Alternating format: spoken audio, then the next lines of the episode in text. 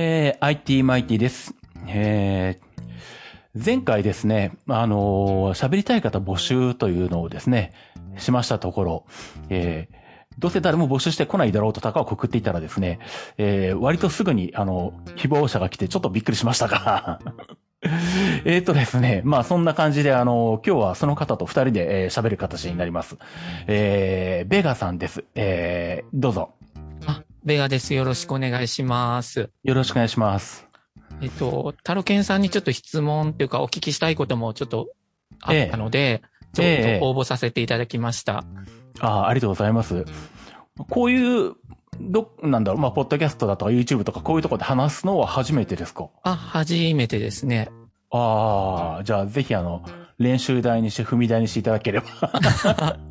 いポッドキャストはよく聞いてるので、ええもともとあの、ラジオが好きで、ええラジオ聞いてたんですけど、ええ正直今のラジオはあんまりちょっと、なんていうのかな、うん曲ばっかりかけてあんまり喋りがおろそかになってて、そういうのが気にならなくて、どんどん聞かなくなってきてて、ほうほポッドキャストだったら基本曲は書けないので、う。うん。まあそれでどんどんもう、ポッドキャストの方に行ってるみたいな感じですね。ああ、なるほど、はいそういうことか。はい。うん。なるほど。まあ、そうですね。まあ、こういうトークというかね、掛け合いを聞きたいっていうふうになってくると、確かにまあ、こういうものになってくるか。もうむしろ YouTube でなんかの、ね、ラジオ風にやってるものを聞くとか、うんそんな感じになってきちゃったりとかね、逆に。まあですね。まあ、一時はまあ毎日手紙を書いたりとかしてて、えまあ、あの、結構メールが前線の世の中でも手紙、手紙で書いてメッセージを送ったりとかし、もう、とことんするときはとことんして、もうしなくなるときは全くしなくなるので、え、えもうあの、毎日録音して、もうなんか仕事みたいに毎日聞いて、え。仕事してるんですかって言われるぐらいうん聞いてたけども、なんかそういうの不満がどんどん蓄積されても、ラジオは全然聞かずみたいな感じですね。なるほど。じゃあ、まあ、かつてはあの、はがき職人と言われる ような感じだったわけですかね。まあですね。まあ、あの、うん。便箋でしたけどね、私の場合は便。箋か、そうか。はい。なるほど。で、それでちょっとお聞きしたいことがあったので、ちょっと質問させていただいてよろしいですか、はいはい。で、うちは、あの、まだですね、光が開通してませんで、ほで、そう言われるとすっごい山奥なのかなって思われるのかもしれないですけど、全然山奥とかではないです。う。あ、そうなんだ。はい。。普通に、あの、ポツンと行けないとこでは全然なくて、えまあ一応市で、え、えまあ、確かに田舎で市の中心部から離れてて、え、え市の中心部はもう何年も前に光が開通してまして、え。うん。まあうちの周りはまあそれでも何十軒かは民家はあるんですね。はいはい。でもあの、まあこういう世の中なので、もう一体光はいつなんだと思っても、もう NTT にも散々聞くんですけど、未定とかしか言われなくて、うん。で、まあ、まあ ADSL も、まあここは、えっ、と NTT までまあ割と 1. 点何キロで近いので、ええ。まあ下りが15メガぐらい実測値で、ほあの Yahoo のあのスピードテストで。う。はいはい。ただ、上りがちょっと遅くて、うん契約が3メガで、ね、実質が0.9なんですよ。ほう。なので、あの、ワンドライブにあの、やはりファイルをアップロード、バックアップでするんですけども、ええ。だいたい26ギガをするのに丸4日ぐらいかかる感じなんですよね。う んまあ、かかるか、それぐらいは。うん、ただ、あの、ワン、やっぱり、オンラインストレージにはやっぱ上げとかないと、うん。災害とかあった時の、やっぱりね、うん全、部流された時のことを考えると、やっぱ最後の砦で、うんやっぱり、必要だろうということで、まあ、なんとかバックアップしてるんですが、ええ。まあ、それで、本当で、職場も、ええ。えっ、と、去年の12月に開通した感じで、光が。はい。うん。で、それも、あの、結局もう、NTT は、まあ、採算が合わないので、うん。市がもう、あの、税金を出して開通させたみたいな感じで、ほう。でも、いつなんだろうと思ってたら、なんか、あの、えっ、と、一応ですね、今、Yahoo の ADSL っていうのが一応2024年3月に終了する予定と公式になってて、うんうん。まあ、さすがにそれまでは来るだろうとは思ってたんですよ。ええ。だ去年の10月ぐらいに、うん。2020年、22年3月で終わりますっていう封筒が来て、な、ADSL がですか？はいい。Yahoo の ADSL が。え？と思って、2024年じゃなかったの？と思って、え、それ2ヶ月後の話ですよね、それ。うん、で、まあ 来たのはほう10月で、ほまあ、え？と思ってホームページをよく見たら、確かに2024年3月なんだけど、う。うん。下にあの、一部地域は、なんか先行して2020年3月以降に一部地域から順次終了みたいな感じで書いてあって、で、一部地域をネットで調べたらその一部地域はなんか明確にされてないみたいで、ああ、そういうことか？はい。で、ああ、困ったなと思って、一応、その封筒の中には、うん、一応代替サービスとして、えっ、と、ヤフーの光うん。と、ヤフ、えっ、と、あーえっ、と、ソフトバンク光か。うん。うんで、。ソフトバンクのホームルータうん。ーが書いてあったんですが、両方も対象、もう入らなくて、ああ、そうなんだ。うん。ああ、でも困ったなと思って、まあ、うーん、で、いろいろちょっと調べたんですけど、えええっ、と、ドコモのホームルーターが最近まあサービス始まったんですけど、ええまあそれだとまあ入るんですね。やっぱりドコモなので。うん。エリアにはなるんですが、ただ調べたらその機械自体がうん。まあ3万、3万か4万かで、ほ2、3年使うと、その、なんていうんですか、割引でゼロになるみたいな感じ。う。ああ、なるほど。一括で買うと3万とかなんだ。うん、で、割引うん月々サポートみたいなので、どんどん引いていって、うん。うん。3年で元の金額をマイナスするみたいなので、うん。まあ3年のうちには光は来るだろうと、さすがに。うん。そうなるとちょっとそれもちょっとね、と思って、ああ、はあ、はあ、はあ。まあとりあえずしょうがないから、まああの、ドコモのうんギガ法で、うん。テザリングでもうするしかないかと。うん。まあそう思ってたら一応、市の広報誌に、うん。まあ税金を使って3月には開通予定っていうのが載って、ほただ3月って言うとちょっと微妙だなと思って、う。まあ、そうっすね。終了にあ、その3月も1日なのか30日なのかにもよっても変わるし、うん。うん。工事をしないといけない。3月って確か引っ越しとかのシーズンなので、うん。多分混んでるので多分うん。間に合わないだろうと。まあ、可能性高いですね。で、なのでもう、しょうがないのでギガ法で、まあテザリングでちょっとやるか、とは思ってるんですけど、うん。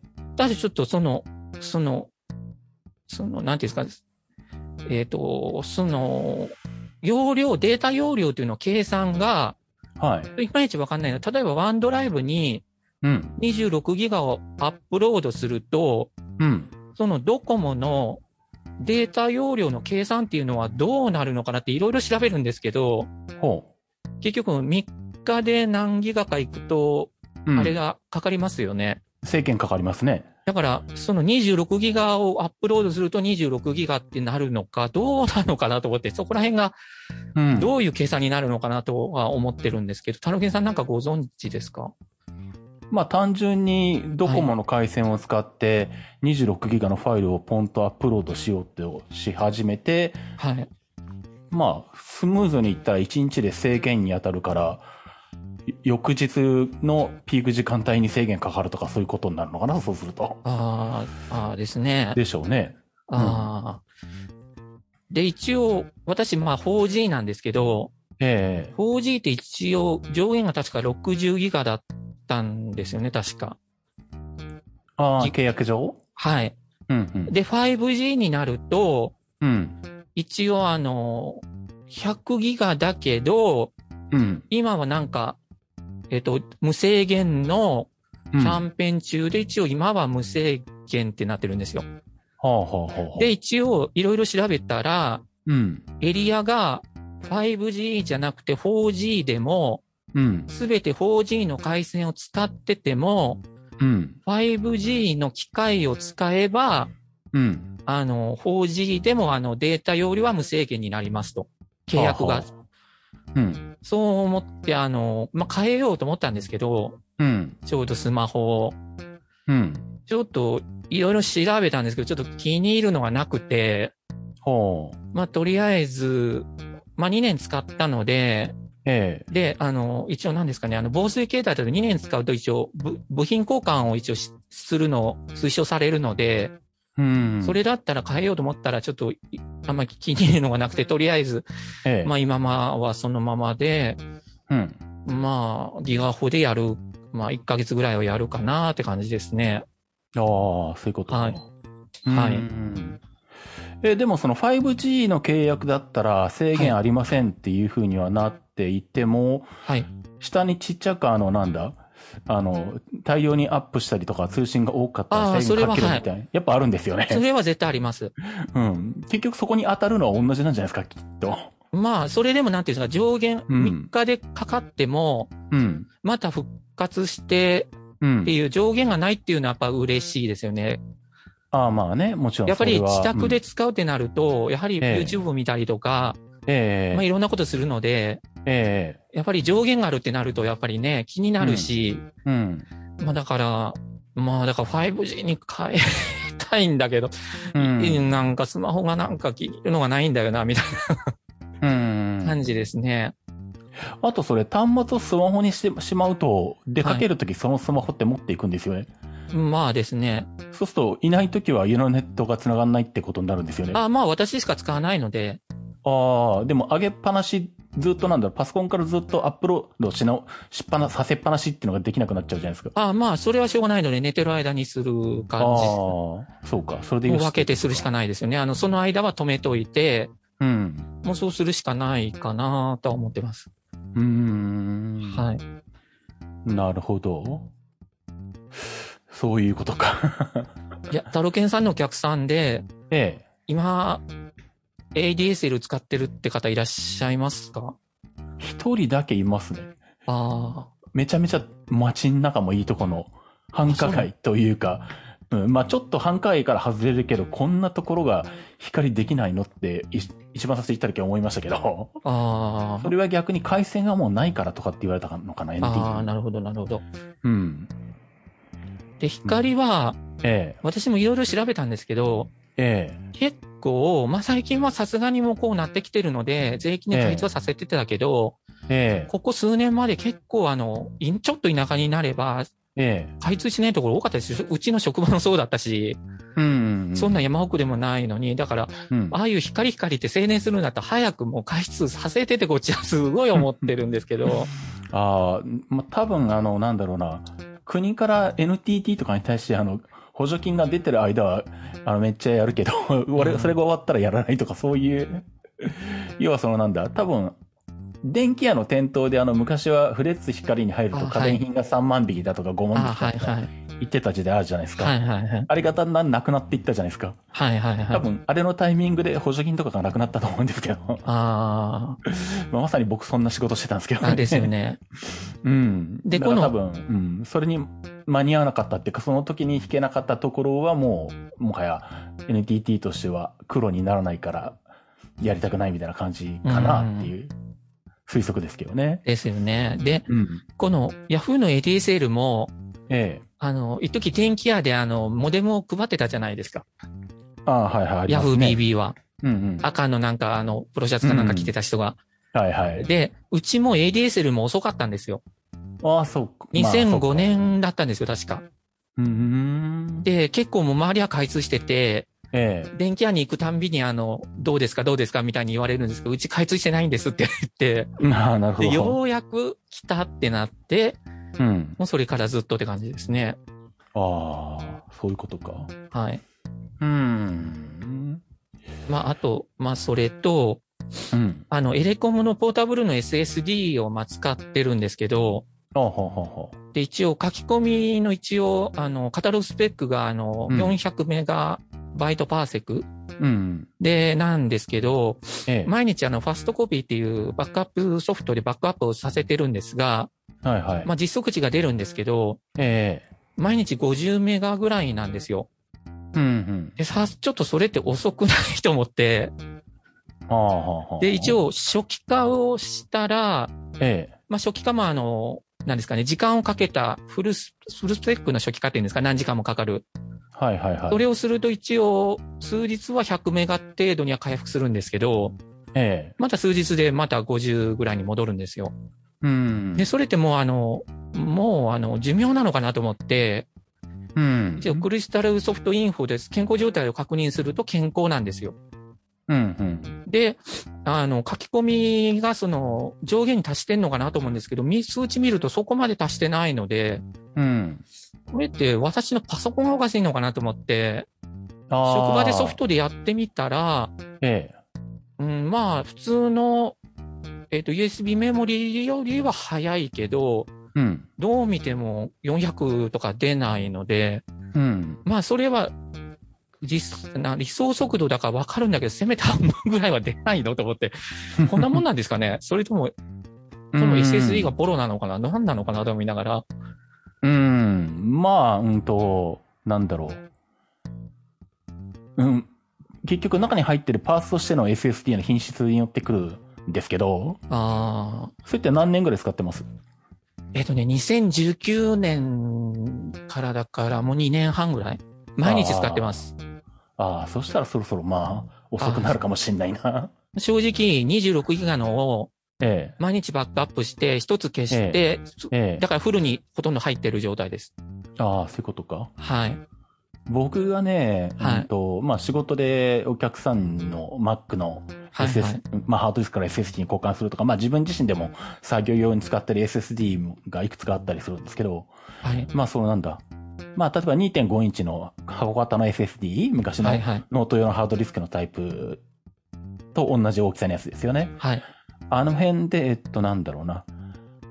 まあ、例えば SanDisk とか、はいはい。えっ、と、 Crucial とか、まあ SSD のメーカーとしては、まあ一応、そんなにあの、悪くないはずのメーカー。はい。でも、えっと、一番安いモデル買うと、だんだん三、だいたい3年で、あの、ダメになったり、へた、へたってきます。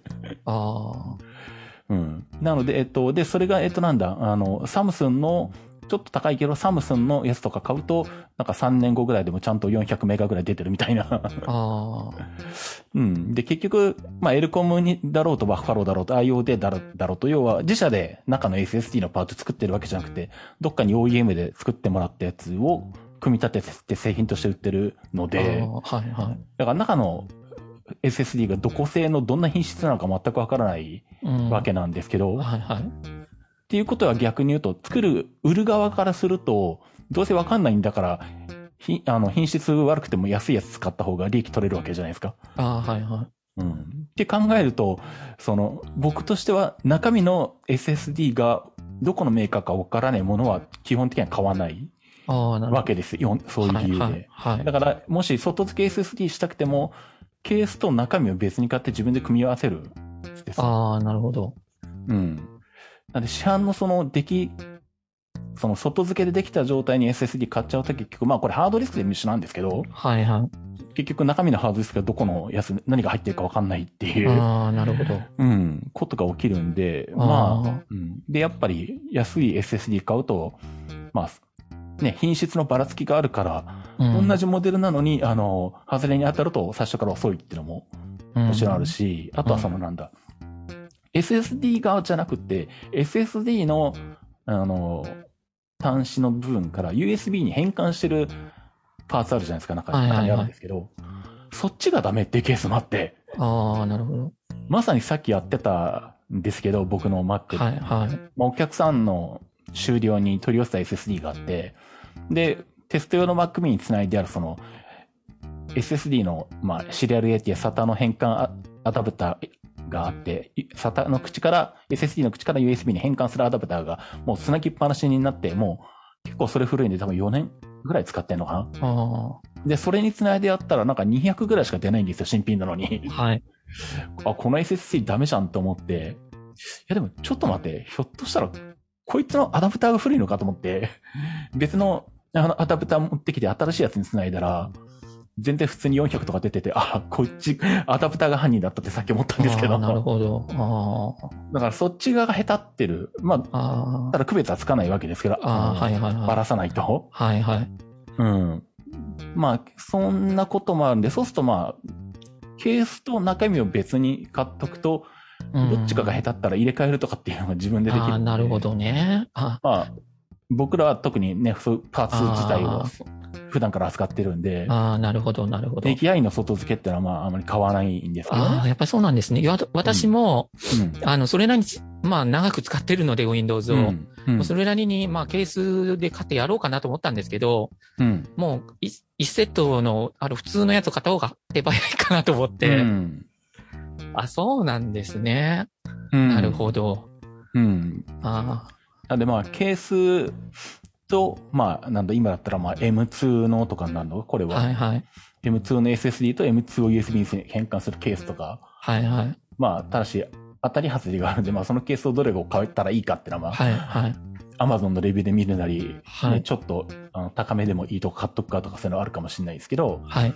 うん、まあ、その辺の問題はあるものも、まあ、その辺をちゃんと見極めれれば、出来合いのものを買うよりは自分で組み合わせて買った方がなるほど。いいかもしれないっていうね。ああ。うん。で、ちなみに私のパソコンは、ええ。一応あの、もともと SSHD っていうやつを、うん。ちょっとメーカーはまあこれダイナブックなんですけど、えダイナブックのあの SSD のサービスを使って、え。はあの変えたんですね、SSD に。SSHD から SSD に。あ。ああ、あの、ハードディスクの中に、ちょっとだけ SSD が混ざってるやつここから。普通のちゃんと。SSD に変えたんですね。うんうん。自分ではちょっと、しちょっと怖かったので。うんうんそ。したらサムスンがつい、入ってるんですけど、うんうん。これはすごくいいので、やっぱりサムスンがいいのかなと、やっぱりうん。個人的には。サムスンってあれなんですね。格安モデル作らないんですね、そもそも最初かああ、なるほど。ら。うん。だから、あの、値段、安いモデルはないけど、あの、どれ買っても安定してるっていう。ああ、なるほど、なるほど。うん。他のメーカーだともう、ラインナップで、あの、多分パーツの SSD 自体を買う、あの、買おうとすると、だんだんこう、同じメーカーで値段の開きがあったり、色が違ったり、うん。あの、型番違ったりしてくるんで、いくつか見てるとだんだん分かったな、分かってくるんですけど、あ、これは格安モデルとか。これはちょっといいけど、多分安定性高いとか、ああ、なるほど。まあ、サムスンみたいにプラスって書いてあるのに、あの、大して変わってないとかいうこともありますけど。ああ、なるほど。うん。なんでまあ、うん、まあサムスンは確かにまあね、アップルとかも使ってるぐらいですからね。まあ、どうかわかんないけど。はい。うん。だいたい昔の Mac だと東芝製かサムスン製の SSD が入ってたりとかしたんですけど、はい。うん。まあサムスンはまあ比較的そういう品質悪くなりにくいのは、もともとまあ品質が高いっていうところもあるんでしょうね。はい。はい。けどね。うん。ううんん。じゃあ早速別で買いますもん。毎日何なの、何なの？っていつも思いながら わかりました。うんあと、ちょっと今一番困ってるのが、あ、ごめんなさい。ちょっと前に、その前に、いあ一個前のやつに戻っていいですか、ちょっと。はいはい。最初の話。はいはい。ちなみに、えっと、なんだろう。端末としてはスマホしかない、1個しかないってことなんですか？ああの、いわゆるネットにつながる、携帯回線につながる端末としては1個しか持ってないってことなんですか？スマホしか。スマホ、まあ今タブレットは今契約し、あの、SIM は入れてないので、うん。ですね、もうあの、自宅の回線か携帯回線ですね。ああ、タブレットは Android タブレット？アンドロイドタブレットで最初はええ。ドコモで契約した、してました、2年は。うーん。してたけど、もう正直、お金がもったいないし、本を読むだけなので、ほとんど。うん。で、別にもうね、テザリングでいいよねってなって、もう、うん。もう2年でやめました。今、SIM は入れてません。あーあー、そういうことなんだ。はい。ああ、じゃあ、まあ僕の発想、僕的な発想をすると、はい。スマホを持ち歩くから、じゃあそのタブレットにあの格安 SIM、ドコモ系の格安 SIM を突っ込んで、それをうちに置いといて、はいそいつをネット回線側にすればいいじゃんとかいう、僕だとそういう発想になるんですけど。あのですね、ええ。この、アンドロイドタブレットに、うん。ドコモをやめてから入れたんですよ。ほただ、速度がすごい遅くて、う。ほらえっ、と、これやめて、どこだったかな、楽天の、あの、MVN 楽天モバイルう。したあらの、自社回線をやる前の前の、はい、ああ、楽天の。うん。はい、もうすんごい遅くて、うん。え、だって、す明らかに田舎で人いないよねっていうところで、うん。どこ、どのぐらいだったかな？もう、上り下り、2メガ、3メガとか、うん。それじゃちょっと みたいな。で、どどこもで、それだ、あの、楽天がダメなのかと思って、うん。マイネオかどっかにしたんですけど、次は。うんそれもなんか、そんな感じで、うん。あ、MVNO って安いけども、ちょっと遅すぎってるか、ドコモがすごい早かったので、何十メガも出てたので、うん。まあ、おお金は違うけど、ちょっとこれは遅すぎるよねってなって。ちょっと、だからその思い出があるので、あんまりええ MVNO はちょっとあんまりねって感じがしてます。ああ、それは何年ぐらい前の話ですか？もう、もう、もう、もう、こう、え、えっ、と、5年前とか。ああ、その時期時期だったら、そんなかもしれないですね。ああ、今はどうなのか知らないです。逆に僕、ここ数年間メジャーキャリア一個もも使ったことなくて MVN 賞使ったことがないので、あで、まあもちろんそれは、あの、会社に、というかキャリアによるとは思うんですけど、あ、はい。まともなところを選べば全然多分変わんないと思いますよ、メガキャリアとほぼ。ああ、いや、ただですね、えあの iPhone はえ、えどのキャリアでも対応するんですけど、え、うん、この、このタブレットっていうのはドコモ用にしか回線を拾わないので、うん。どこでも使えないやつ、一応入れてもバンドが対応してないと、ああ、それがやっぱりあるんですよね。うん。だからドコモ、結局バンドがもうドコモ用のバンドしかつかまないので、これは。ああ、そういうことか。はい。だから結局ドコモ向けのを入れないといけないんですよね。うん。でもまあ別にバックアップはまあ夜すればいいし、どこも純正ですれば絶対速度は速くなるので、うん。まあ夜だけでもまあいいのかなと当面は1ヶ月ぐらいは。うん。したら光が来るのでとは今は思ってますね。なるほど。はい。例えばなんだろう。iPhone8 の中古ぐらいを1万円で買ってきて、そこに掛け SIM を挿すとか。ああ、ごめんなさい。私ね、あ、すいません。タロケンさんの前でこんなこと言うのはアップルね、あんまり好きじゃないんですよ、正直。アップルのうん、あの、なんていうのが、アップルって一方的に例えばヘッドホン端子を廃止しますとか、うん。ユーザーのことを考え、まあ先進的でやるんですけど、うん。そういうのが嫌なんです、私。うんなるほど。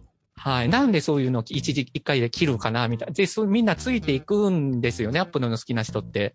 うんまあ、それの、私はついていけないので、見てる。ああ。それがあるのですいません。アップルのはちょっと正直使いたくないかなって。まあ、であれば別に Xperia とかでもいいと思うんですけど、要は中古で、あの、なるべくその対応するバンドが広そうなやつうん、の、うんを、中古品を買ってきて、もうそれは携帯じゃなくて、あの、つなぎとして使う、あの、あーモバイルルーターとして使うという。あー、なるほど。まあ、モバイルルーターの中古買ってもいいですけど、別にそれは。うんうん。で、駆け足 SIM でやってやれば、うんまあ、うん。普通に使えると思いますけどね。うん確かにあの、テザリングをずっとしてると、うん。多分あの、結局電池は消耗するじゃないですか、すごく。もちろん。で、すねなると、ずっと充電してると、今度は、あの、うん今度はバッテリーに負担がかかってくるので、そうそうそうそう。それを、だからそれはどうかなと思ってるんですよね。うんそれでそういうか、運用したことないので、うん。まあだから、うんまあやってみないとわかんないんですけど、う。うんん、今あんまり、あんまり本体に良くなさそうな気がす良るなっていう。くないです。ただ、ただ、うん。私あの、保険に入ってるので、うん。3000円でバッテリーって変えられるので、年に、まあ年に何回って上限もありますけど、うん。もうそのためだけにまた端末選んでも1ヶ月のために、それもな、もうとりあえず、うん今の考えでは、もう。うんスマホをとりあえずテザリングでやって、うんそれでちょっと、ちょっとうまくいかなそうだったらなんか考えるかなとは思ってます。なるほど。はい。そうか。まあ、まあ、1ヶ月ぐらいとかでね、光うまいことね、開通するとね、まあですね。まあ、うん、いいかなって感じですけどね。まあ、ただこれは予定は未定なので、うん。伸びる可能性はありますよね。絶対3月に絶対開通しますって、よただ資本に乗ってるだけなので、まあ、それもそうだし、多分あの、申し込みが殺到すると思うんで、今のうちからなんか、申し込み受付開始と同時に申し込みしとかないと、あの、工事が過ぎ後になるとか、そういう可能性があありそうですよね。さああ、なるほど。みんな殺到しそうじゃないですか。あーあー、そうなんですね。だってみんな、みんな待ってるわけでしょ？同じ人たちが、同じ状況の人たちが。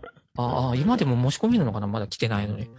まあ、その申し込み開始時がまずいつかっていうのを確認しておいて、あまだなら、それを始まったらすぐ申し込むとかしないと多分、後からになると、すぐ申し込んだ人は1ヶ月後、ん ?2 週間待ちでできるけど、2週間後に申し込んだら1ヶ月半待ちになるとかいう可能性はあるんで、ああ、なるほど。うん、結構工事の方が回らないパターン結構ありますからね。ちょっといつも思ってたんですけど、え光回線って、え、え NTT に直接、あの、申し込むやり方と、あの、ドコモ光とかとかあるじゃないですか。はいはい。あれって、あの、ええ例えば故障した時に、ええ。ドコモ光とかを使ってても結局自宅の回線っていうのは NTT じゃないですか。物理的な線はね。はい。でも、その結局、ドコモちょ、例えば NTT 直に契約してるのと、うん。ドコモ光ってドコモが入るのとじゃ、うん故障した時っていうのはその NTT に直接言えるのか、直接、結局、例えば、ドコモ光だと、故障したらドコモに言ってくださいってなっても、結局、来るのは NTT になるから、その一つ入ると話がややこしくなるから、うん。NTT 直の方がいいんですか？いや、契約したことないのでどうなのかなと思いながら。うーん。どこも光とかになってくるとどうなんだろう？まあ僕も、はいプララ、プララ光として申し込んだから、まああくまでプララと契約してるっていうことにはなってるんですけど、はいはい。まあトラブルあって NTT に電話したから、ない、したことないからな。そう言われてみればどうなんだろうとは思うけれど、あうん。まあ、その、その辺をもし気にするんなら、その、あくまでフレッツ回線は、光回線は NTT に契約する。で、そこにプロバイダーをつけるってした方が、まあ、なんかあった時にすぐ対応はしてもらえますあ。よね、あですよね。うん。うん私もそうなのかなとは思ってるんですよね。やっぱね。うん。うん。まあ、あとはそのなんだ、うん。まあ、どこも使ってるからどこも光にして、まあ割引受けるってメリットを取るっていうのもあるんですけど、うん。まあ逆に、えっとなんだ、プロバイダー、同じ光回線、物理的に同じ光回線使ってても、フレッツ光使ってても、プロバイダーによって速度とか全然変わってくるので、まあですよね。確かうに。ん。と、まあ僕は手堅いプララにしたんですけどね。うん。うん最初はあの、安いエキサイトとかにしてたらなんか全然ダメダメだったので、あうん。なんかそこもまあ加味してどう、まああとは予算もね、予算にも関わってくるからあれですけど、うんまあどう選ぶかっていうところはあるんですけどね。あ。うん。うんその光、速度は正直使ってみないとですよね。自宅とのうん環境なので、人がいい、早いよって言われても、うちは遅遅いかもしれないし、それはもう、使わないと正直わかんないかなと思ってますね。まあ、あとはその、結局、えっと、NTT の回線、まあ、例えば、その地域、ご自宅のところに1本来てたとしたら、ん ?16 人ユーザー、16ユーザーで共有するのか ?32 ユーザーで共有するのか？まあ、そんな感じになってくるんで、まあ、周りがどれぐらい使うか使わないかっていうはい、のだったりとか、あとはその、はいなんだろう、昼間はみんな使ってないから早いけど、あの、夜になるとみんなネットフリックスとか見出すから遅くなるみたいな、あ そういうことも起こるのであ、、はいはい。で、また1時過ぎになると早くなるとかね。ああ、なるほど。うん。なんで、まあ、一定しないっていうのもあるんですけど、まあ、そんなに人口密集地じゃなくて、うん。まあ、わかんないですけどね。周りの環境に本当によってだし、あの、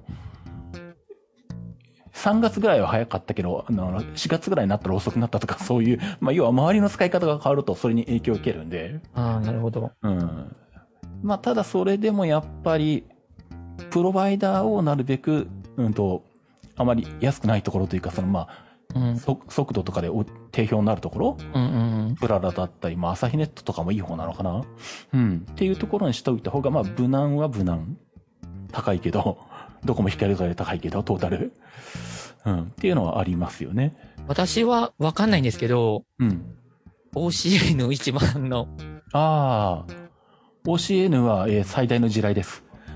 ああ、えっとあ、そうですか。はい。あの、都市圏、東京とか横浜とか首都圏で OCN ユーザー何人かいるんですけど、もうはい、光なのに1メガぐらいしか出ないって言ってみんな言っええてます。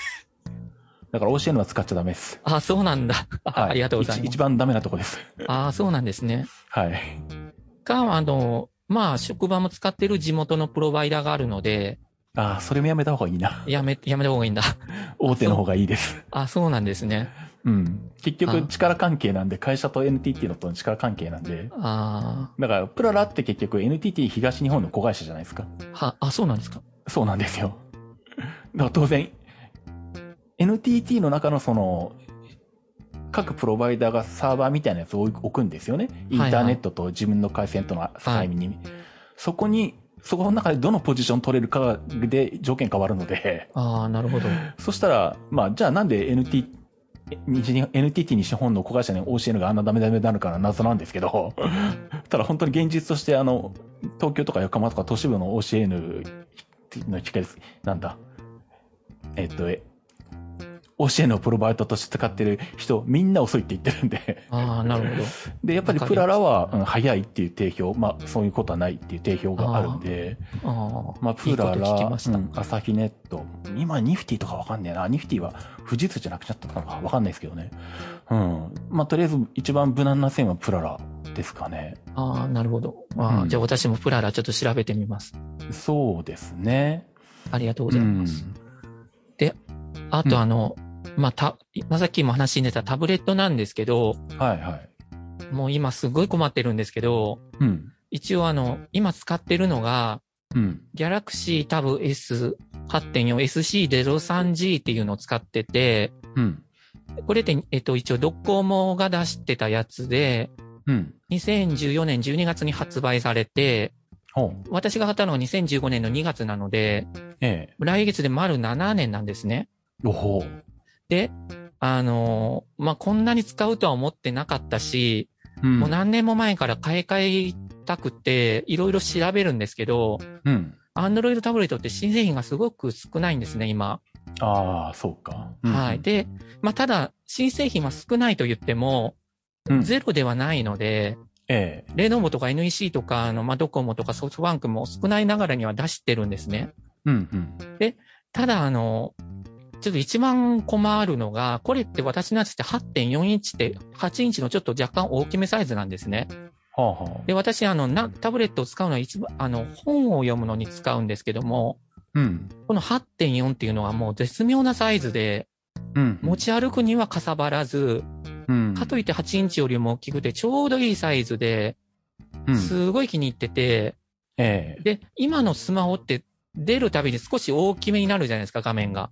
まあそうですね。ダイヤですよね。ただ、うんアンドロイドタブレットって絶対8インチか10インチなんですよ。ああ、そうなのか。で、うん大きめサイズがなくて、うん。で、職場に8インチのあのタブレットあるんですよ、アンドロイドのタブレットが。うん。で8インチだけを見ると、もうこれでいいかなとは思うんですけど、比べてする、しまうと、やっぱり若干小さいんですよ。うんうん。なるほど。で、10インチになると今度は大きすぎて持ち歩くにはちょっと不便と。うん。ってなると、うーん、で、やっぱり今のが使えるので、うん。もう完全に壊れる、もう使えないんであれば、うん。まあ諦めるけど、うん。でも Android がいいので、うん。まあとりあえず使うかってなっても、なんかもう気がついたら来月で7年ですみたいな感じですね。ああ。はい。え、電子書籍はどこの会社のやつ？Kindle ですね。Kindle か。はい。で、あの、はい Fire タブレットですか？はいはい。あれは、一応 Android をうん。ゴニョゴニョすれば動かせるんですねう。ん。まあできるみたいですね。やったことなただ、いですけど。ただ、うん。一応噂かもしれないけど、うん。なんか目をつけられると、あの、アカウントがなんか停止されるってなんか、書いてたりしそんなこと、そんなことあるのかな？いや、わかんないです。そう書いた、その、それがデタラメなのかもしれないけど、はただやっぱりあれって一応いいこ、いけないことなので、公式上は一応、アンドロイドは動きませんってなってるので、あ。うん。まあやっぱ改造する形になるので、うん。まあやっぱり良くないだろうと思ってるんですね。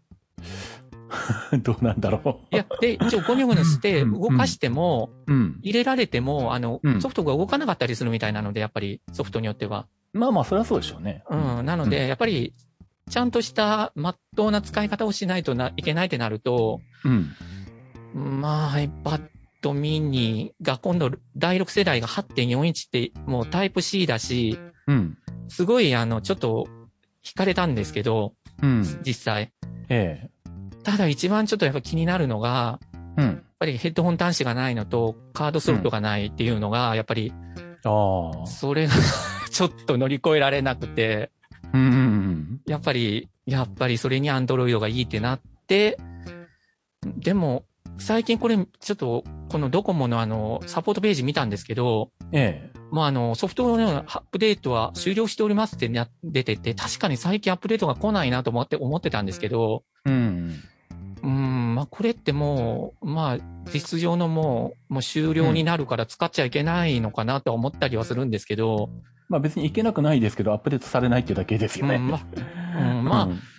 うん。まあ、だけど、なんていうかな、例えばあの、Windows みたいに、うん Windows はもう何月何日でもこの OS は終了ですって公式に出るんですけど、うん。Android って基本なオープンソースなのでそれがはっきりされてないので、うん。動くうちは一応使えるので、まあこれも一応 Kindle は動くので、うん。まあだけどこう載ってるし、来年はさすがにもう買わないとまずいかなとは、まあは思ってます、個人的には。うん。あ、もう今年か。今年は買おうかなと思ってます。うん。で、ちょっとタルケンさん、もしおご存知だったらお聞きしたいんですけど、うん。はあの、この、このタブレットで、い。ええっ、と、C の端子が載った、え。えまあ、iPad mini とかで、え。えマイクロ SD カードリーダーを C の端子に入れて、え。はい。えっ、と、まあ、ドライブレコーダーの映像をええ。見るってなると、ええ。本体に画像をた転送しなくて、ええ。そのまま画像って再生できるんですか？一応できないって私は、一応私が調べた範囲だと、ええ。画像を転送しないと基本的にできないけど、ええなんか、アプリによってはできる場合もあるって書いてあって、いまいちはっきりしなくて、ああ。とりあえず、あの、やったことはないけど、さっき、試しに iPad Pro でやったらできたんですけど、ああ、できたんですね。あの、で、iPad Pro にその、まあ、Mac で普段使ってる USB-C の SD カードリーダーで、はい。まあ、とりあえず適当に MP4 を Mac から突っ込んで、挿して、で、まあ、iPadOS だからファイルっていうフォルダみたいなアプリがあるんですけど、そこから、はい、はい。えっ、と、その、カードリーダーが見え、マウントされてるというか見えて、はい。で、タッチしたら、ちゃんと中のフォルダーが開いて、動画が出てきて、で、そのファイルっていうソフトの中でもう再生できてしまうので、あだから多分、あとはもう動画のフォーマットの問題なんじゃないですかね。あ、ああ、いや、あの、フォーマットはもう MP4 だと思うんですよね。そんな特殊なのじゃないので。ああ、ただ、ドラレコはね、やらしいですよ、結構。ああ、で、私がちょっとあと気になるのが、うん。私のドラレコっていうのが、うん。前と後ろが一つのファイルになってて、はいはい。別トラックになってるので、えー VLC じゃないと見れないんですよ、別トラックが。ああ、前に、あの、お客さんから、これ Mac で見れませんかねって言われて、調べたけど見れませんでした。ああ、ですよね。だから多分、Windows じゃないと、え、VLC だったらでも見れるんだ。あのそうそう別トラックができるんです。うん、VLC はなんか、若干、動いた気がするな。確かに。その時も。うん。そう。っていう、もうそもそもそのやり方自体が、そのなんだろう。特殊 なので、あ そのドラレコ独自の普通ならやらないような書き込みの仕方なんで、拡張子 MP4 かもしれないけど、要はその汎用フォーマットにのっとってないと思うんですよ、それ。あ、ああ、なるほど、なるほど。うん。だから結局、まあ、まあでもひょっとしたら iPadOS の中に VLC 入れて、うん。VLC だったら開くかもしんないし、ああ、やってみないもはややってみないとわかんない。ああ、なるほど。普通の、普通のまともな MP4 だったら、あの、コピーしなくても SD カードの中のままで直接再生できますね。うん。うん。であと、タロケンさんがなんかあの、言われてたのちょっと聞いてたんですけど、えあの、その iPad とか、あの、iPhone でもそうなんですけど、確かなんかパソコンに入れると、えうん。そのフォルダが直接なんか見れないとかって前言われてませんでしたっけ ?Android は、うん。例えば Windows のあの、パソコンにつなぐと、うん。フォルダーっても自由に見れて自由に動かしててできるんですけど、うん。なんか iPhone はなんか Mac につないでも直接はなんかフォルダー見れないとかって言われてませんでしたっけ？まああ、もう MacOS の仕様で iPhone、はい iPad をつないだときには、えっと、いわゆる、あの、USB メモリーとか外付け、ハード付けみたいな,、ねはいな扱いは一切できないことになってます。ああ。なんで結局、えっと、もう今は iTunes でもなくて MacOS 上では Finder のなんか何かのフォルダを開いて、そうすると繋がった iPhone が左に出てくるから、そこを開くと、あの iPhone の設定画面とかバックアップとか、そういう管理する画面になってくるんで、まあ、そのなんだ、まあ Windows で Explorer に、あの iPhone とか iPad の管理機能が組み込まれちゃってるんですけど、うん Mac、Mac の中では。うんううんん。なんで、あの、うん。MacOS 上でやろうとすると、うん。その、もう、iPhone や iPad の中身見に行くってのはできないですね。ああ、なるほど。うん。なので、だから、私がちょっと一番懸念してるのはそこなんですよ。OS をやっぱり違えてくると、うん。今まで普通にできたことがやっぱり OS の違いでできなくなってきたりするので、最初から慣れてる人はいいのかもしれないけど、うん。やっぱり I、えっ、と、Android でいろんなことをや自由にやれてたのが、うん、iPad mini でできなくなると、ちょっとそれはやっぱり分かって買うならいいけど、うん。買ってできないってなるとちょっとねっていうのがあるので、なかなか iPad mini に行けないのがそこなんですよね、一番。え、でも Windows で繋いだら普通にフォルダ開いていけるんじゃなかったかなやったことないけど。まあ、確か聞いた話、iPhone だとそうなるみたいな。iPhone と Windows だねとそうなるみたいな。あただ基本的には iTunes 経由どうなんだろう わかんないな。そう言わーれてみれば。うんまあ、なので、うんまあ、とりあえず、うん。あの、ただ、あの、今買えないのが、ええ。アンドロイドってあの、まあ去年の10月に12が出たん、10月だったかな ?12 が出たんですけど、はい。あの、このアンドロイドのアップデートって、ええ。ドコモのまあ機種を2台持ってるんですけど、だいたい2回で終わりなんですよ、アップデートは。ああ、OS のアップデート。アップデートをしてくれるのは。で、うん。まあ、あの、まだ、だから、買う方としては最新を買いたいんですよね、結局。うん、うん。ただ、まだアンドロイド12の製品って、あの、ピクセラですか？ピクセル？ピクセル、ああ、Google の。ああれしかはいまだ出てないんですよ。うん。で、大体見てたら、タブレットは、えっと、一応、レノボが10 6月にだ、大体去年のを出してて、それが11なので、うん。今年の6月に買えば12が、に乗ってくるかなとは思ってて、うん。まあ、だから6月ぐらいまでは待って、12がで、乗ってから買おうかなとは思ってます。うん。はい。まあ、とりあえず、今のやつがとりあえず使えるので、うん。まあ、とりあえずもう壊れても動かないってなれば正直すぐ買わないといけないけど、まあ、とりあえずは動くから、まあ、6月ぐらいまでは待とうかなとは思ってます。なるほど。はい。うん。まあ、アンドロイドタブレットは、うん、なかなか売る方が厳しいでしょうね。やっぱ、売れ、売れないというか、その、うん一時はね、業務用でもアンドロイドの方が iPad より多いとかいう時期もあったんですけどね。うん。うんうん。なんかいつの間にか気がついたらまた iPad、じゃあ iPad の方がは幅を利かしてて Android タブレット見なくなったみたいなことになっちゃってますもんね。あとはまうんあ、2-in-1 のうん。サーフェスみたいなのにして、はあはあ。Windows であれば、うん。あの、エミュレーターを入れ入れれば Android が動くので、ああ、はあ。あの、まあ、私のパソコンもあの、エミュレーター入れて、あの、Android を動かしてるので、普通にまあ、それは動くので、うん。まあ、ちょっと一手間、あの、ウィン、えっと、エミュレーターが起動するまで15秒ぐらいかちょっとかかるのはちょっと一手間なんですけど、ええ。まあ、それすればまあ、Android 動くから、うん。まあ、iPad mini よりは、うん、まあ、サーフェスみたいなの最悪買うかなと思ったりもしてます。ああ。はい。え、それはそれでなんか高くないですか？いや、高くても私は、結局、やっぱり自分の思ってるのも買いたいとか、やっぱり長年使ってるので、うん。自分の思った通りにならないとすごく悔しい。なんでと思ってしまうので、そうか。すいません。あ、もうなん、なんかそれね、やっぱり、うん、やっぱり OS が変わるってやっぱ不安なんですよ、すごく。うん。やっぱり、あの、Android はわかるけど、結局、あの iPhone とかつ全く使ったことないので、えで、私のイメージなんですけど、え。えすごくそれに慣れたら Apple ってすごい使いやすいんでしょうけど、え。え外から行くと多分いろんな規制が多そうで、やっぱりえ。、うん。それ、やっぱりそれに慣れるまですごいなんか話聞いてると大変そうってイメージがあるので、ああだ。からそれがあるから iPhone とかあんまりいけないのはそこなんですよね。なるほど。はい。うん。で、あと、いつもええポッドキャスト聞いてて思うんですけど、はい。タルケンさんって iPhone 使われてますよね。そうですね。で、イヤホン足してないと不便じゃないのかなと思って。ああ。イヤホン端子、有線イヤホンを使いたいと思うことがないです。ああですか？ていうか AirPods 私 Pro はが便利すぎて。ああ、そうなんですか。まあ、はい。私は、まあ、有線でもノイズキャンセリングの、あの、ヘッドホン使ってるので、うん。それって充電が必要なんですね、ノイズキャンセルを使うために。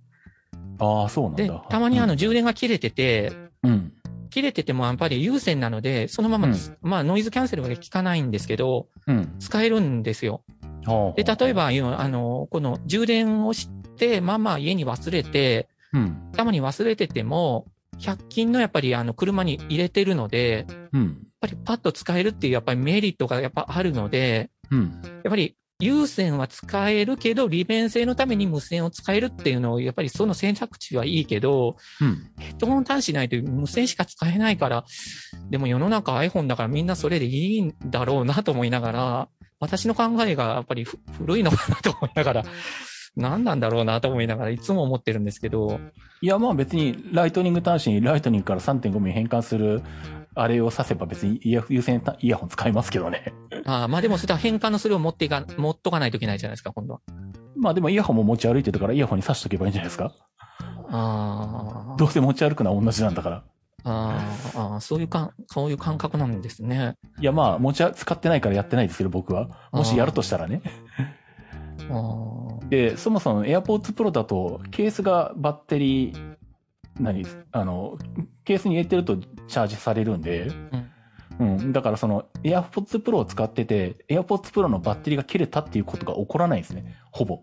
ああの、丸一日朝から起きてから夜寝るまでずっと使ってたら切れるかもしれないですけど、うん。必要な時はケースに入れてる。で、ケースから出したら100%になってる。また使い終わったらケースに入れる。そしたらまた充電される。まあもちろん、はい帰、うちに帰ったらケースをあの、地位の充電皿に置いて充電はするけど、うん。まあでも、それは、今の話だとノイズキャンセルの有線イヤホンでもやっぱり充電するっていうのは同じってことは、うん。うん、別に何も変わりはないというか、僕からの感覚からすると、そしたら線がない方がいいよねっていう ことになるんですけど、で、で、正直今、ええ。やはりあの、有線のノイズキャンセルできるきあの機種ってすごい減ってきてて、うん。で、今実はそれがあの有線のやつが壊れて、うん。買いたいんですけど、前買ったのがもうなんか正常中心でなくて、うん。で、無線でもいいんですけど、ただ、あの、無線でも、あの、完全の、あの、線も何もないやつは落としそうだし、壊す、なくなりそうだから、うん。やっぱり、あの、両方が、線がつ、なんかあの、紐が繋がってるやつってなるとないんですよね、あんまりほとんど。あ、そうなんだ。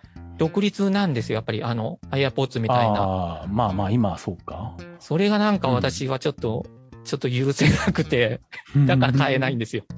だから私の感覚が一つ世の中とずれてんだろうなと思いながら、いやまあ AirPods Pro とかなくしそうだからとか私絶対落とすからとか言って買わないって人はまあそこそこネット上でも見かけますけどね。あまあだから僕はなくしたことないんで、落としたことはいくらでもあるけど、うん、なくしたことはないし、まあ東京とかで電車通勤してるわけじゃないから、人混みの中で使ってて落としてわかんなくなるとかいう心配もないし、うんうん。うん。なんでまあ、逆に言うともう線がある煩わしさの方がはるかにマイナス面がでかいんで、うんうん全く、えっとなんだ、ポッドキャストの編集の時だけはその聞こえ方の安定性のかもあって、あの、うん基準にしてる有線イヤホン使うし、まあ今の収録でも有線イヤホンは使ってるんですけど、はいはい。うん普段 Mac とか iPhone とか iPad とかと使う時はもう常に AirPods Pro 持ち歩いてて、それで使うんで、うんうん、有線イヤホンを使いたいという思わないっていう 状態ですね。そうなんですね。えなるほど。え。で、じゃあなんだ、うんと、まあ Amazon でも売ってるし、まあ Amazon じゃなくてもまあいろんなメーカーが先に出してますけど、はい。まあいわゆる Bluetooth イヤホン？はいはい。で、まあ差異が分かれてて、AirPods みたいに分かれてるやつ？うん。うん。まあ、今みたいに一般化する前の頃に、Amazon でそこそこ良くなった時代に、実は2、3個買って試したんですよ。はいはい。2000、2、3000円ぐらいでやっぱりケースが充電、ケースに入れとくと充電されるみたいな感じで、うんうんそのケースをまあ USB で充電しとくみたいなやつなんですけど、まあ、買った当初はまあそんなに、まあコストパフォーマンス的に言えばまあ値段も安いしいいかなと思ってたんですけど、でも半年ぐらいしたら何かしら壊れたらにおかしくなるんですよね、やっぱ。うんうんうんって考えるとやっぱあの辺の安物はもういいかなという感じもあり、うん。だからまあ、アップル系だったらまあ、僕はまあ、ノイズキャンセリングも必須だと思ってるんで、AirPods Pro しか買う気はないし、まあ、Apple じゃなくてもそこそこいいメーカーの Bluetooth イヤホンとかだったら、まあ、落とすとかね、そういうのはまたちょっと別ですけど、うんうんまあ、うん。まあ悪くはないんじゃないかなと、うん個人的には思うんですけどね。あの、ソニーのやつが、うん。ノイズキャンセリングがすごくいいので、か、いいなと思うんですけど、うんうん。やっぱり独立タイプなので、うん、ちょっとね、って感じで買ってないです、まだ。うん、もう今、う正直市場的に独立じゃないの作っても売れないから多分作んないんですよね、うんメーカー。まあ、なんですよね。うん。まあそうなっちゃいますようん、ね。なんですよね。だから、うん。うん、まあ私、だって私もスマホにしたのもうん。最近なので、ギリギリまであのガラケー使ったので、あ、そうなんだ。でもガラケー使いたかったけど、世の中がもう許してくれないっていうか、まあ、さすスがに、ね。マホ持つ前提になってきたので、しょうがなくスマホを持ったので、あ、そうなんだ。だから世の中の、やっぱ自分はなんか、自分がいいと思うものは、うん。人が使ってないし、なくなってくるんですよ。だってオーディオプレイヤーを使ってたんですよ。うんデジタルオーディオプレイヤーを。はあはあの、オリンパスのやつを。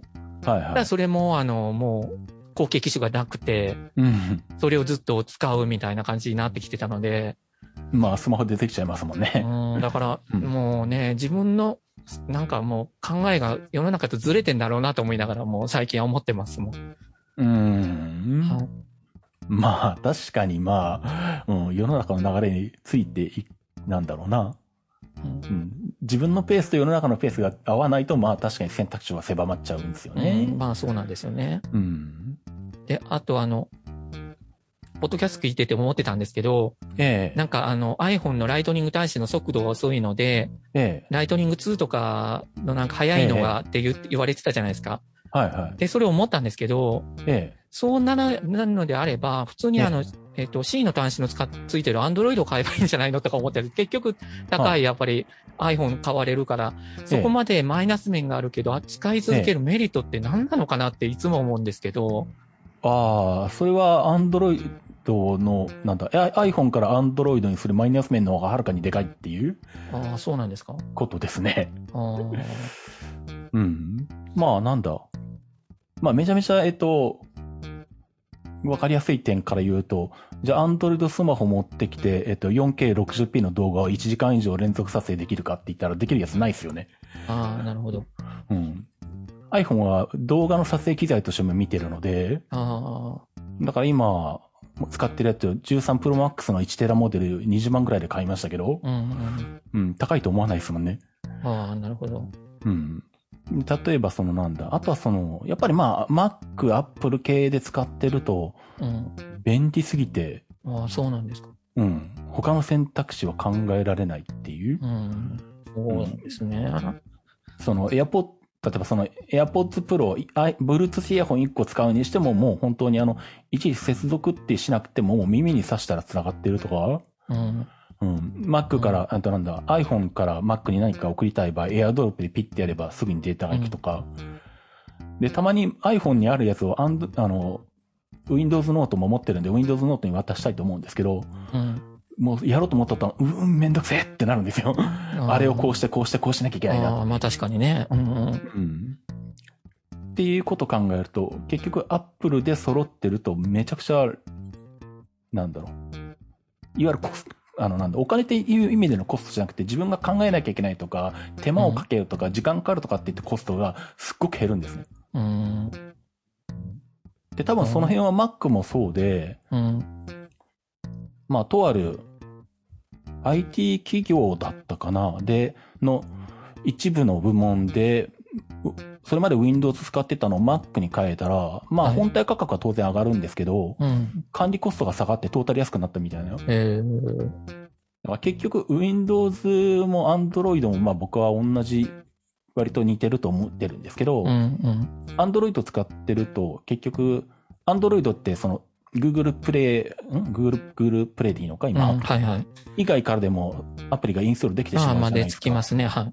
っていうことは、油断してるとどっからでもウイルス的なものが入るリリスクがあるわけですよ。はいはい。iPhone だとそういう心配一切しなくていいとかね。ああ、なるほど。だから怪しいサイト行っても全然平気とか。それは Mac でも同じなんですけど、うんうん。うん。うん。だからそういう目に見えないコストが Windows とか Android の方が Mac よりコストが高いなっていう。お金じゃないところ。っていうところで見たときに、まあ、うん。ちょっとまあ、いアンドロイド、うん、には変えることはないだろうな。代わりにならないですね。なるほど。うんあだからやっぱり M1 でなんか Windows が動かないから、うん。どうするかっていうのも、それなら、結局 Windows 動かすんであれば、自分が聞いてたら、Windows を使えばいいんじゃないかってすごい思ったやっぱりそういうことなんですね、じゃだって、Windows、まあ、10も11も使ってるし、僕、Windows も実はずっと持ってはいるんですよ。あ。はいはい。まあ、えっと、一番最初に買った Mac が1995年の LC630 なんですけど、うんはいはい。その時になんか Mac だけしかわかんないんで嫌だなと思って中古でコンパクトの Windows のデスクトップ買ったんで、はい。Windows 95だったんですけど、はい。だから95から、えっとね、自分のマシンとして所有してなかったのは Windows 7とか ME とかはあるけど、家族が持ってたから、はいはい。結局歴代 Windows OS、Windows 8.0も含めて全部使ってるんですよ。うん。うん。でもやっぱりメインはずっと Mac なんですよ。うん。で、例えばなんだろうな、機能的には別にできるんですけど、Mac でも Windows でも。例えば、マウス使って、ちょっとこのフォルダの右下掴んで、あの、幅、あの、なんだろう、大きさ変えたいなと思った時に、まあこれはまあ、Mac と Windows の感覚の違いでもあるから、どっちがいい悪いじゃないかもしれないんですけど、うんうん。Mac で慣れてると、まあこの辺持ってったら自然とこう、右端つまんでパッと動けるよねっていうところに行くとこう自然にできるんですけど、うん。Windows だとそれがちょっとずれてると、うん、動かねえとかつまめねえとか、なんか背景クリックしてるとか、うん っていう使いにくさ、ストレスうんうんが Windows だとそういうのが大量に僕は出てくるので、うんうん。なので Windows はメインマシンにならないっていううんことなんですよね。一応、あの、多分いけないんでしょうけど、Mac も、ええ。MacOS も Windows で動かすのが一応はいけないけど出てますよね。入れたことあるんですよ。まあまあ、それは動きますよ。インテル版は、OS は。はい、はい。でも、いけないんですよね、あれ確か。Mac ってうん Mac でしか動かしたらダメってなってるから、うん、ちょっと入れた。たけど消しましたけど、多分違法だと思ったので、まあ、ライセンス違反なんで違法行為ですね。厳まあでも動くんは動くんだなと思って。うん。まあ、それは、そういうことを、あの、動かせるように頑張ってる人たちが一部にいるので、BGM がよく言ってるように。あうん。それはまあもちろん、インテルマシンだったらインテリ用の MacOS は動かせると思うんですけどね。ーうん、なるほど。なるほど。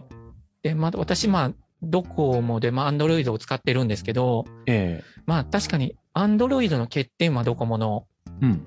あの、ドコモ、いつも思うのがメニューがバラバラ、うん表示が。あの、例えば、あの、こういう機能は、ここの、ここの機能をたど、ここのメニューのこれをこれを辿っていけばできますって書いてあるんですけど、うん。私のうん機械を見るとなくて、そのメニューが。うん。どれなんだろうって一生懸命探して、あ、これか、みたいな。うん。うん。まあ、それとか、あと、い思うのが、ドコモ系の機械って、ドコモなんちゃらっていっぱいプリインストールが入ってて、うん。うん。消せないんですよ、あれ、基本。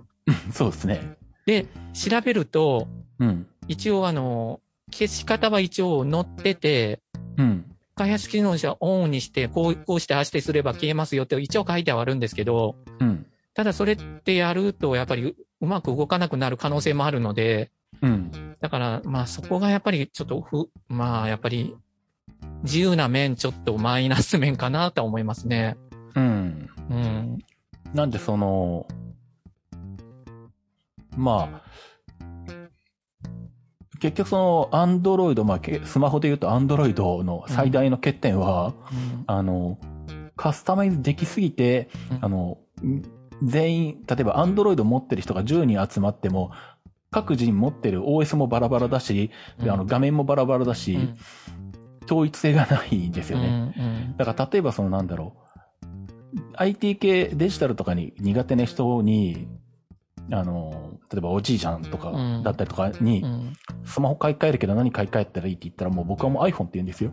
ああ、なるほど。要するに Android だと、うん。まあ例えばじゃあ一番メジャーな Xperia 持ってきたとしても、うん。OS のバージョンだったり、その、メーカーのカスタマイズだったり、キャリアのカスタマイズだったりして、結局、他の Android ユーザーに聞いても、他の Android ユーザーは、が説明できないんですよね。うん、まあね、あ確かに結局そうですね。うん結、局、孤立するんですよ。使い方がわかんなくて。あ iPhone だったら、多少 OS のバージョンが違う方が、モデルが違う方が、設定アプリは設定アプリだし、うんあの、説明できるじゃないですか。まあで、数がたくささん周りにいるじゃないですか。ん。うんうん。うん。って考えると、もはや逆に Android は怖くて、デジタル弱い人に進められないなっていうふうに僕は今、最近は判断してて、うんそういう人ほど iPhone を進めてるんですよね。うん。なるほど。で、そういうことを考えていくと、うん。まあ高いからこれはやりにくいけど、結局なんだろう。デジタルに詳しくない人が、はいやっぱりネットでホームページのとこ見てて、はい。なんかうっかりちょっと怪しいリンクを踏んでしまって、うん、そしたらなんかあの、はマウス、あの、なんだ？あなたのパソコンがウイルスに感染してします。これをダウンロードしないとみたいなのが出てくるじゃあないですか。はいはいはい。うんあれも結局、Mac だったら、あんなの笑って蹴散らせるわけですよ。うんうんうん Windows だから深刻に、本当にちゃんと対処しなきゃいけないし、場合によっては僕が行って、まあ、それで作業料をもらうからお金もらうんだけど、1万いくらとか。で、その、インストールしてしまったアプリを駆除しなきゃいけないとか、うんうんうんまあ実際僕もお客さんで Windows 使ってる人いるんですけど、うん。うん。ちゃんとその辺が自分で判断できない人だと、もう見たらあのなんだろう、あの、マルウェアたくさん動いてて、あの、ブラウザの中になんか変な機能拡張たくさん入れられてて、スタート画面が全然わけがわかんないページになってるとか、そういうのがうんたくさん大量にいるんですよね。ああ、なるほど。って考えたら、もうちょっとマスクが安かったら、もはや、まあもちろんソフトの問題もあるから、いろいろあるんだけど、うん。むしろ多少高くてもいいから、あの、もう Windows じゃなくて Mac 買った方がいいんじゃないかっていう、うんそっちの方がトータルいいんじゃないかって思えるんですよあーそうなね。んですね。うん。だから逆にその辺が自分で対処できる人は Windows 使っても別に問題ないんですけど、うん。リスク、リスク管理ができない人って厳しいなっていう感じなんですよ、僕から見ると。なるほど。まあ私は、うん。まあそれ、まあもう Windows 使って何年 ?20 年ぐらいになるので、うん。まあそれなりにはもちろん詳しくは知らないけど、うん。まあ何回もいろんなことで故障したりとかもあって、いろんなことはまあそれなりにやっぱり対処できるんですよ。うん。まあできてくる、くるんですよ。やっぱりいろんなことがあるのに20年使ってれば。うん。まあそれなりに使えるので、おかしくなったらおかしくなったり調べて、まあ自分で何とかするので、うん。まあまあ使えてますね、Windows も。うん。なんで？Android も。で、開発が機能をオンにして、ここはこうならないかなとしたら、オンにすればあこうできるんだねと思って開発モードをオンにして、うんちょっとカスタマイズとかもやってはいますね。うん。はい。なんで、なんか疑問にも付き合った時に、とりあえずググるっていう、調べるっていうことができる人は、うん、長年使ってれば使いこなせるんですよ。だけど、まずググるってことをしない層の人たちっているんですよ、世の中いっぱい。あ親はそうです。私に全部聞いてきます。うんそうそうそうそう。うんっていう人だって20年使ってようが全く覚えないんですね。うん。うん。だから結局ずっとリスクにさらされたままになるんですよ、その人たちは。うんうんうんって考えたら、もはや iPhone と Mac 使ってた方がなんかいいんじゃないのとか。ああ、なるほど。うん。僕もだって親にパソコン渡そうと思ったら、中古でもいいから Mac 渡そうって思ってますもんね。うん。親って言ってももう80いくつのおばあちゃんにななっちゃいますけど。うんうんうん。だから結局、そこの部分、うん、やっぱリスク、うん。うん、っていうところでやっぱ Windows の方が、うん、あの、高いかなっていう。まあね、自由な分、うん。ね。ってことはいろんな可能性があるっていうことは、うん。危ないことに合う可能性も高いし、まあうん逆に狙われやすい。うん、まあ確かに。うん。まあ Mac も最近 Mac 狙ったマルウェアとかいっぱいあるんですけど、まあそれでもまあ Windows よりは全然少ないし、うん。っていうことはああるんで、まあ、どっちかって言ったらやっぱりリスク低いよねっていう感じはするんですよね。なるほど。うんあと今、ちょっと思探してるんですけど、うん。あの、Android を使ってて、まあ音楽はまあ